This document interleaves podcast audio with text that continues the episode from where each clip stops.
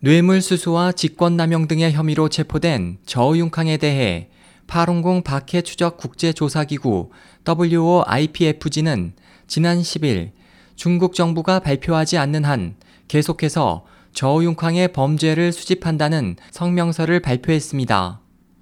1999년부터 탄압을 받아온 파룬궁 측은 저우융캉은 오랫동안 장점인이 발기한 탄압을 주도해 많은 수련자가 살해당하고 조직적인 강제 장기 적 출의 피해자가 됐다고 주장하고 있습니다. 현재 일부 국가와 지역에서 장 전 주석과 저우융캉을 포함한 장점인파 일원들을 집단 학살과 고문 혐의로 제소한 상태입니다.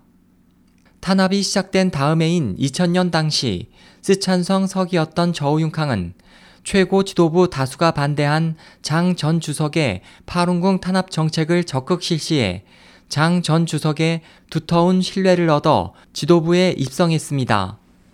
저우융캉은 2002년부터 은퇴한 2012년까지 공안, 사법을 주관하는 중앙정법위 서기를 역임해 탄압에 앞장서온 한 명입니다. 또 최고 지도부인 중앙정치국 상무위원회에 들어가 당내 서열 9위까지 올라 은퇴한 장 전 주석을 대신해 후진타오 체제에서 후진타오 원자바오의 권력을 견제했습니다. 한편 WOIPFG는 2003년부터 저우융캉을 장점인파 일원들의 파룬궁에 대한 대량 학살 실태 조사를 실시해 올해 상반기까지 공식 사이트에 보고서를 발표했습니다.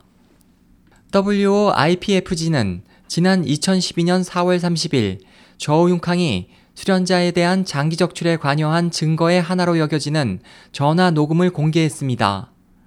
장점인 파이고 전 당 최고 지도부 일원이었던 러간의 비서인 장시로 가장한 조사원이 장점인 파인 리창춘의 사무실에 한 전화에서 파룬궁 수련자에 대한 장기 적출 문제를 꺼낸 장 씨에게 리 씨는 망설임 없이 저우융캉이 알고 있다고 즉시 대답했습니다.